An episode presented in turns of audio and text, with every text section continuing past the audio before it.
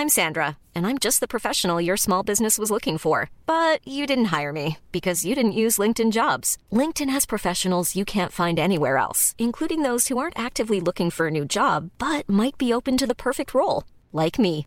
In a given month, over 70% of LinkedIn users don't visit other leading job sites. So if you're not looking on LinkedIn, you'll miss out on great candidates like Sandra. Start hiring professionals like a professional. Post your free job on linkedin.com/people today. Millions of people have lost weight with personalized plans from Noom, like Evan, who can't stand salads and still lost 50 pounds. Salads generally for most people are the easy button, right? For me, that wasn't an option. I never really was a salad guy. That's just not who I am. But Noom worked for me. Get your personalized plan today at Noom.com. Real Noom user compensated to provide their story. In four weeks, the typical Noom user can expect to lose one to two pounds per week. Individual results may vary.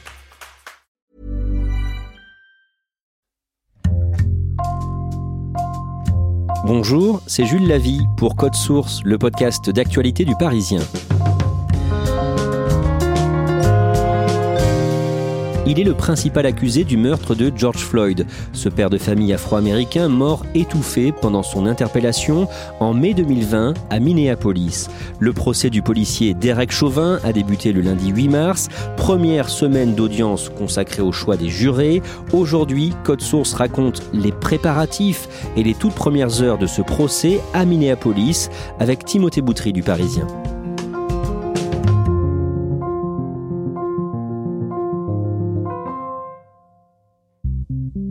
Timothée Boutry, vous êtes parti en reportage pour le Parisien à Minneapolis début mars pour couvrir les préparatifs du procès de l'un des policiers jugés pour la mort de George Floyd. C'était en mai 2020 dans cette ville du Minnesota au nord-ouest de Chicago et vous avez commencé par aller sur place, là où George Floyd est mort sur la Chicago Avenue.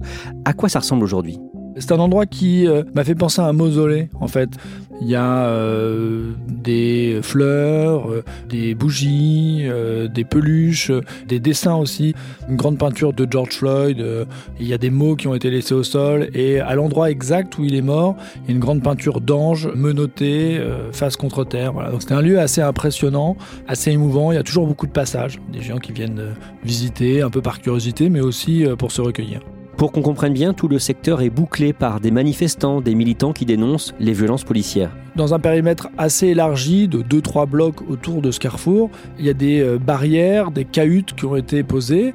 Ils filtrent les voitures qui rentrent, donc les, les riverains ils rentrent chez eux, mais on ne peut pas rentrer dans cette zone-là où il y a le carrefour euh, George Floyd Square, comme il a été euh, rebaptisé. Et donc c'est une zone en quelque sorte qui a été privatisée, et c'est pour ça que certains s'en émeuvent aussi, évidemment. Et de là, vous apercevez un décompte des jours avant le début du procès. Oui, parce qu'en fait, juste en face de l'épicerie euh, au pied de laquelle George Floyd a poussé son dernier souffle, il y a une euh, station-service, alors qui évidemment ne fait plus office de station-service puisqu'il n'y a plus de circulation à cet endroit-là. Il y a plutôt des bancs qui ont été installés où les gens qui viennent se recueillir euh, discutent entre eux.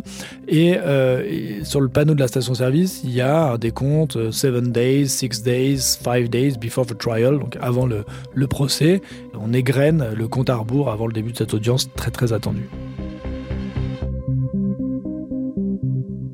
Vous discutez avec un militant d'une association de lutte contre les violences policières, Dave Beeking, membre de l'association Communities United Against Police Brutalities, les communautés contre les violences policières. Et en résumé, il vous dit que les policiers violents sont très rarement condamnés. On se rend compte qu'il y a un énorme problème dans le suivi disciplinaire des policiers en fait. Et que souvent des gens qui alertent les autorités sur des comportements abusifs de la part des policiers ça ne donne rien. Et là il m'expliquait que sur les euh, 2500 plaintes euh, qui ont été soumises au contrôle interne entre 2012 et 2020 il n'y en a que 13 qui ont abouti à des sanctions disciplinaires. Ça fait 1 sur 200 lui comme d'autres explique qu'il y a une espèce de culture de l'impunité en fait au sein des forces de l'ordre notamment à Minneapolis en se disant bah de toute façon quoi qu'on fasse on sera jamais poursuivi. Au-delà de ce militant, les hommes et les femmes que vous voyez à Chicago Avenue, ils sont dans quel état d'esprit à quelques jours du début du procès? Est-ce qu'ils sont confiants?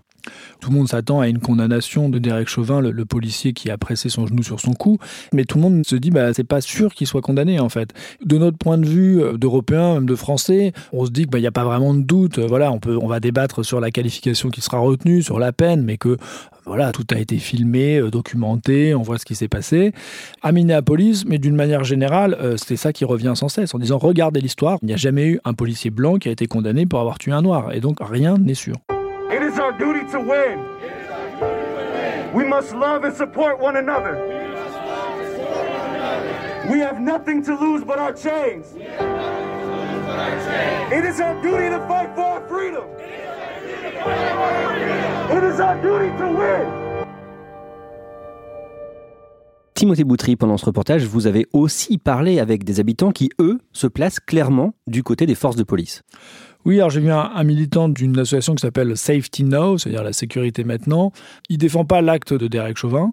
Lui, explique que la ville de Minneapolis a besoin de plus de policiers, que l'insécurité a grandi pour plusieurs raisons, euh, l'épidémie euh, et aussi le mouvement qui euh, s'est créé après la mort de Joy Floyd, puisqu'il y a eu une volonté de démanteler la police. Le conseil municipal avait voté en faveur, finalement la mesure a, a été mise en suspens, mais il dit que ça, ça a créé une espèce de permis de délinquance en fait pour les criminels. Et donc constate que les statistiques ont augmenté. Et lui il dit voilà il faut mettre plus de policiers, et puis il faut reprendre ce carrefour de Chicago Avenue. Lui, il dit, euh, certes, un homme est mort là, mais c'est un espace public, il n'y a aucune raison que ce soit privatisé, euh, c'est devenu un espace dangereux. Deux jours avant le début du procès, il y a un homme qui a été tué par balle, euh, quasiment à cet endroit-là, donc ça reste aussi un foyer de délinquance. Timothée Boutry, dans un autre quartier de Minneapolis, un homme vous a reçu chez lui, un paysagiste, Clarence Castillet, un Afro-Américain, il a 60 ans. Cet homme, quand il a appris la mort de George Floyd en mai 2020, il a tout de suite pensé à son neveu. Oui, il a pensé à son neveu qui s'appelait Philando Castile. C'est un jeune homme qui est mort en 2016 sous euh, les balles d'un policier. Alors c'était à Saint-Paul, juste à côté de Minneapolis. Et c'est un décès qui avait été beaucoup médiatisé à l'époque, puisque, comme pour George Floyd, il avait été en partie filmé. La compagne de Philando Castile se trouvait à côté de lui dans la voiture et elle a filmé en gros l'agonie de son compagnon en direct. Alors en fait, le policier euh, l'arrête sur une histoire de feu qui marche pas, il lui demande ses papiers, il lui donne, et à ce moment-là, Fernando Castillo lui dit attendez, je dois juste vous prévenir que je porte une arme pour laquelle il a une autorisation. Et là, d'un seul coup, on voit le policier qui euh, panique, qui sort son arme, qui se met à le braquer vers le, conducteur en, disant ne, ne, la prenez pas, ne la prenez pas.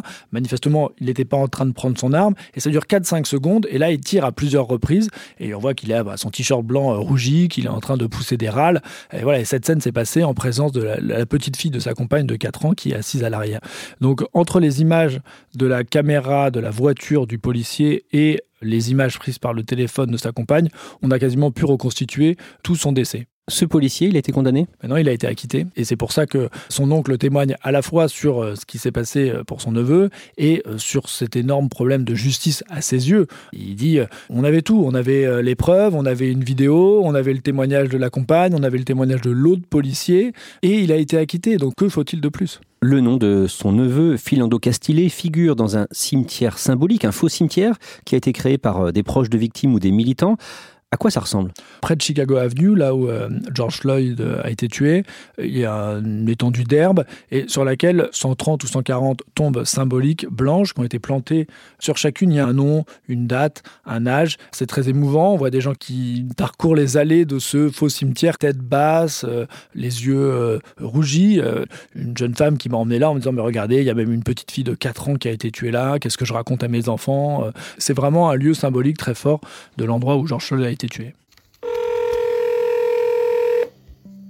Hello? Hello, Mr. Floyd. This is Timothy, a French journalist. Timothy Boutry, toujours dans l'attente du début du procès, un proche de George Floyd a accepté de vous parler, son oncle paternel, Roger Floyd, une interview réalisée au téléphone parce qu'il habite en Caroline du Nord, le berceau de la famille. Il vous parle longuement alors qu'il est malade. Oui, c'est ça, il appelle au dialogue en disant que les blancs et les noirs, en gros, se voient, se rencontrent, parlent, échangent et que si chacun euh, se rend un peu plus compte de ce que vit l'autre communauté, alors on se comprendra mieux, alors on luttera contre le racisme et alors on aura euh, moins cette société divisée, violente.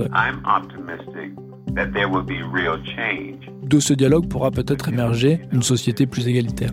Est-ce qu'il est fier de voir que, bien malgré lui, son neveu est devenu un symbole? Il me dit, voilà, évidemment, ça me brise le cœur, la mort de mon neveu, je suis euh, dévasté. Mais en même temps, sa mort aura servi de sacrifice et à ce que beaucoup de gens ouvrent les yeux et que peut-être de là jaillira une prise de conscience qui permettra une évolution des mentalités sur ces questions des violences policières et du racisme, qui sont euh, deux mots qui minent l'Amérique. À l'approche du début euh, du procès, qu'est-ce qu'il en attend, lui? Lui, il attend évidemment une condamnation de Derek Chauvin, le policier, et de ses trois collègues qui seront jugés ultérieurement. Il dit, moi, je veux qu'il soit condamné, je veux que justice soit rendue, et euh, au-delà, euh, j'espère une évolution des mentalités.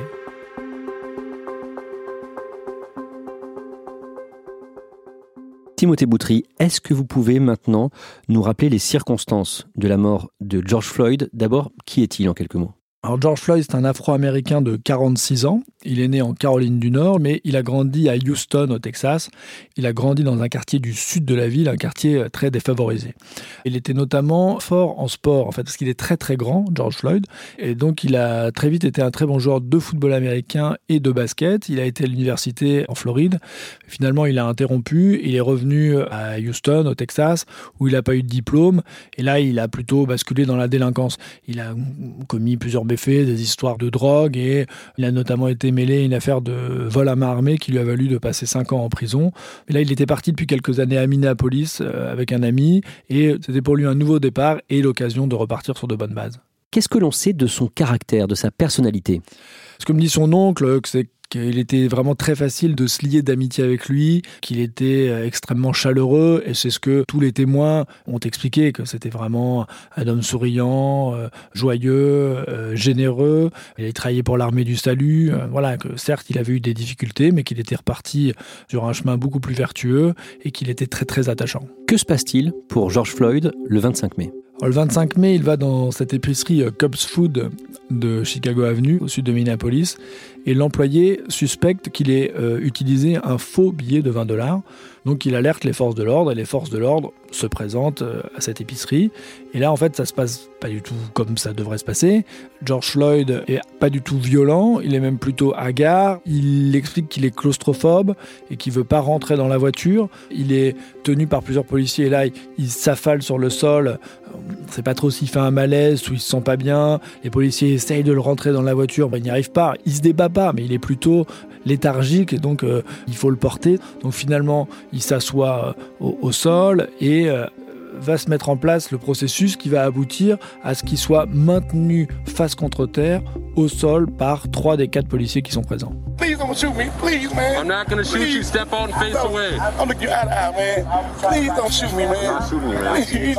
Et l'un des quatre policiers appuie son genou sur sa nuque.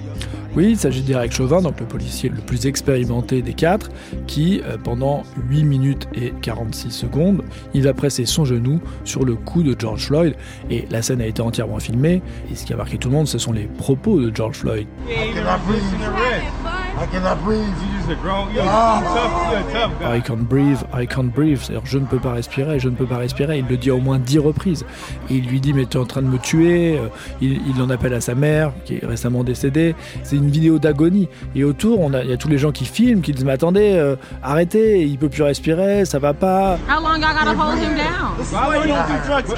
Il y a ce policier qui presse son genou sur son cou, deux autres policiers, un qui maintiennent le dos, l'autre les jambes, un quatrième qui écarte les gens qui sont autour, et ça dure, ça dure, ça s'éternise, et sur le visage du policier, on voit une extrême indifférence.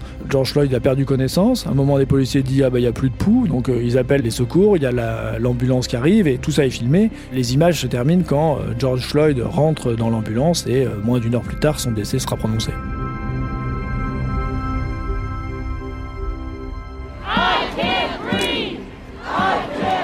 La mort de George Floyd va entraîner des manifestations de grande ampleur partout aux États-Unis, parfois entachées euh, par euh, des violences, des pillages, mais vraiment c'est un mouvement de grande ampleur.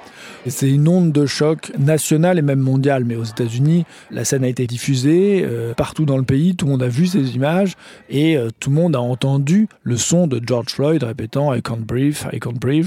Et c'est devenu aussi un cri de ralliement dans les manifestations, dans le sillage du mouvement Black Lives Matter qui avait débuté en 2013. Et donc il y a eu énormément de cortèges à Minneapolis, bien sûr, mais ailleurs aussi aux États-Unis.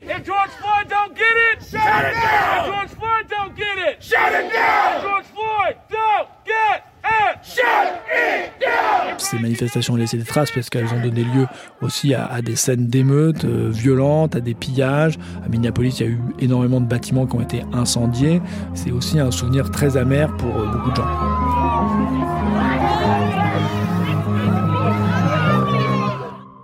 L'homme qui va bientôt être jugé par le tribunal de Minneapolis, c'est donc celui qui a laissé son genou appuyé sur la nuque de George Floyd pendant plus de 8 minutes, Derek Chauvin. Qui est Derek Chauvin? Derek Chauvin, c'est un homme de 44 ans qui a près de 20 ans d'ancienneté au sein du Minneapolis Police Department il a fait l'objet de 17 plaintes déposées par des civils sur son comportement violent, euh, sur euh, son attitude inappropriée. Alors là, on a découvert que, euh, notamment, il y a une jeune femme qui avait expliqué qu'il lui avait aussi maintenu son genou sur son visage alors qu'elle était face contre terre, en expliquant qu'elle se sentait pas bien non plus. Donc ce témoignage-là va être exploité lors du procès. Il a été mêlé aussi à des fusillades dans lesquelles des gens sont morts. Mais toutes ces plaintes ont donné lieu qu'à deux lettres de réprimande c'est extrêmement peu. Et plusieurs personnes se disent, mais compte tenu de son passé, il n'aurait plus dû être membre des forces de police au moment où ça s'est passé. Le fait est qu'il était toujours et qu'il a pu se passer ce qui s'est passé. Son ancien patron, le chef de la police locale, qui est lui-même un Afro-Américain, l'a accablé après les faits. Bah, il a dit euh, que c'était un meurtre pour lui, il a qualifié, je dirais, pénalement euh, l'acte de Derek Chauvin et il a aussi expliqué que euh, ce policier avait suivi une formation sur les effets de cette attitude du genou sur le cou, enfin qu'il avait été sensibilisé au, danger d'une telle technique d'interpellation. Donc voilà, il savait ce qu'il faisait, c'est ça qu'il voulait dire. D'un mot, Timothée Boutry, pourquoi est-ce que Derek Chauvin ne sera pas jugé en même temps que les trois autres policiers? C'est notamment pour des raisons sanitaires, en raison de la pandémie de Covid. Et le juge a dit que euh, c'était pas possible de juger quatre personnes en même temps. Donc Derek Chauvin est jugé seul dans un premier temps. Le début du procès approche, Timothée Boutry. La première audience a été fixée au lundi 8 mars et dès la semaine précédente, le tribunal de Minneapolis est transformé en camp retranché. Oui, c'est en plein downtown Minneapolis. Ce bâtiment euh, du comté qui fait face à la mairie est totalement euh, clôturé de barrières métalliques avec euh, entre les deux barrières des rouleaux de fils barbelés avec des lames de rasoir. Il y a des panneaux en bois qui ont été disposés sur plein de bâtiments du centre-ville. Mais en tout cas, l'accès au bâtiment du tribunal est totalement impossible. Le procès de Derek Chauvin va être filmé. Oui, de manière exceptionnelle dans le comté, le procès sera filmé puisque le public ne peut pas y assister en raison de la pandémie et donc euh, le procès est diffusé en direct, donc il est facilement accessible. À l'extérieur du tribunal, avant même le début du procès, il y a en permanence des manifestations. Quelques jours avant le procès, plusieurs cortèges euh, se sont rassemblés au pied du bâtiment. Il n'y a pas énormément de monde, il faut le dire, surtout des gens euh, très motivés, membres de diverses associations de lutte contre les violences policières ou de lutte pour les minorités. Et les slogans sont souvent les mêmes Not justice, no peace, pas de justice, pas de paix, et prosecute the police, c'est-à-dire poursuivre la police.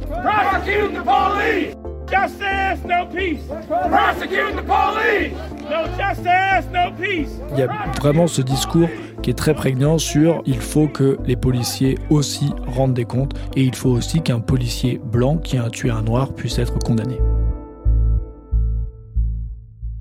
Timothée Boutry, si Derek Chauvin n'est pas condamné, il y a un vrai risque de violence? C'est ce que disent tous les gens que j'ai rencontrés. C'est vraiment un symbole, la mort de George Floyd. Ça a dépassé euh, les frontières de l'Amérique. Au sein de la société américaine, on sait que ces questions de violence et d'inégalité raciale sont extrêmement fortes, un acquittement serait totalement incompris de la part d'une bonne partie de la population. Évidemment qu'un acquittement donnerait lieu à des manifestations de grande ampleur et dont on pourrait penser qu'elles pourraient dégénérer. Il y a là vraiment une énorme crainte. Il y a même quelqu'un qui me dit qu'il n'y aura pas assez de policiers dans tout le pays pour contenir ce qui va se passer. sans doute là encore excessif, mais ça trahit vraiment, vraiment une angoisse euh, chez beaucoup de gens. The rampage began yesterday after a jury acquitted four white police officers of beating a black motorist. Aux États-Unis, tout le monde se souvient des émeutes de 1992 à Los Angeles, suite à l'acquittement des policiers qui avaient passé à tabac un homme afro-américain, Rodney King. Oui, Rodney King euh, avait été bastonné par plusieurs policiers. Euh, les images avaient été filmées. Il avait reçu des coups de, de bâton, de matraque et des coups de pied alors qu'il était au sol. Ce sont des images qui avaient, euh, là encore, choqué l'Amérique. Et les policiers qui l'avaient ainsi frappé ont été acquittés. Et ce verdict a donné lieu à des émeutes considérables à Los Angeles, les, plus graves que la ville ait connues. On dirait près d'une semaine, au cours desquelles plus de 50 personnes sont mortes et 2300 ont été blessées.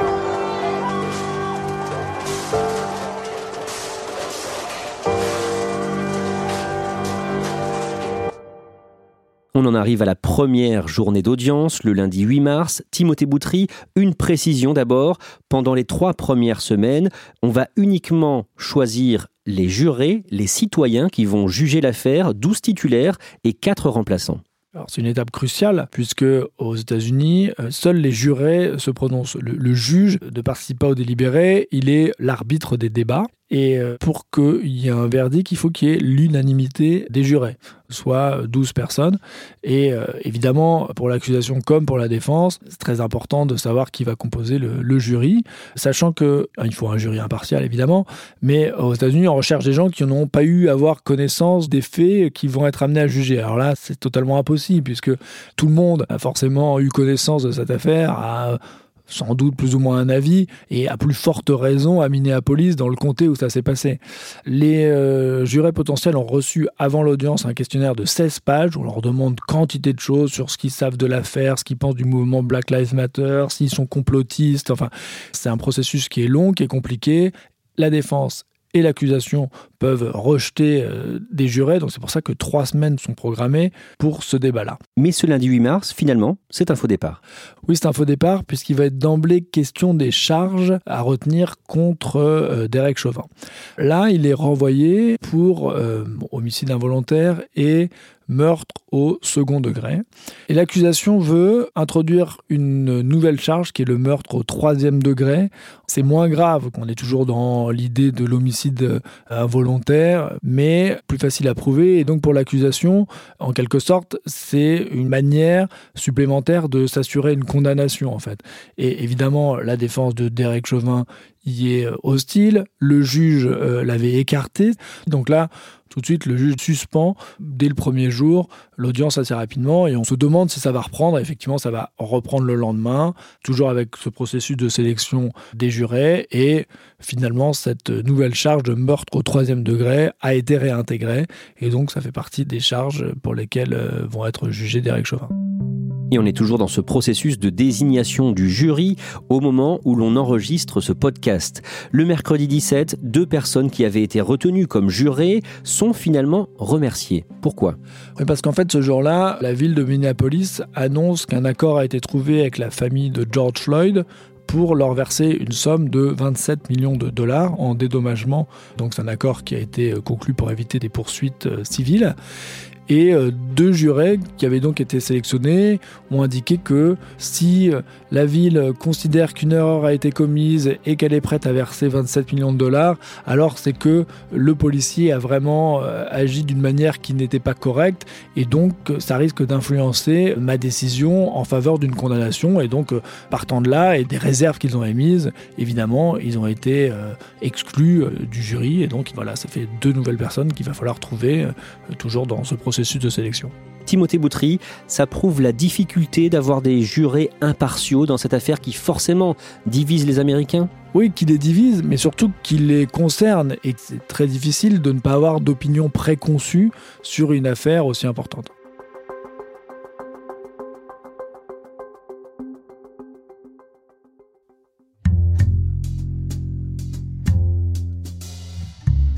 Merci à Timothée Boutry.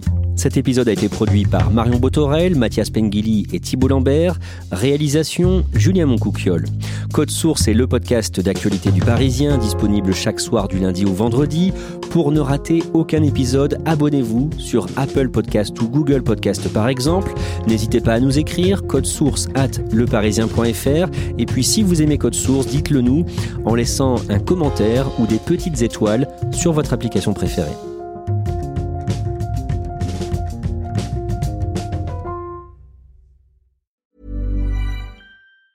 Hi, I'm Daniel, founder of Pretty Litter. Did you know cats tend to hide symptoms of sickness and pain? I learned this the hard way after losing my cat, Gingy. So I created Pretty Litter, a health monitoring litter that helps detect early signs of illness by changing colors, saving you money and potentially your cat's life. Pretty Litter is veterinarian developed, and it's the easiest way to keep tabs on your fur baby's health right at home. Go to prettylitter.com and use code ACAST for 20% off your first order and a free cat toy. Terms and conditions apply. See site for details. When you make decisions for your company, you look for the no brainers. And if you have a lot of mailing to do, stamps.com is the ultimate no brainer. It streamlines your processes to make your business more efficient, which makes you less busy. Mail checks, invoices, legal documents, and everything you need to keep your business running with stamps.com. Seamlessly connect with every major marketplace and shopping cart. Schedule package pickups and see your cheapest and fastest shipping options from different carriers with rates up to 89% off USPS and UPS rates. And with the stamps.com mobile app, you can take care of mailing and shipping wherever you are. Make the same no-brainer decision as over 1 million other businesses with stamps.com. Sign up with code program for a 4-week trial plus free postage and a free digital scale. No long-term commitments or contracts. That's stamps.com. Code program.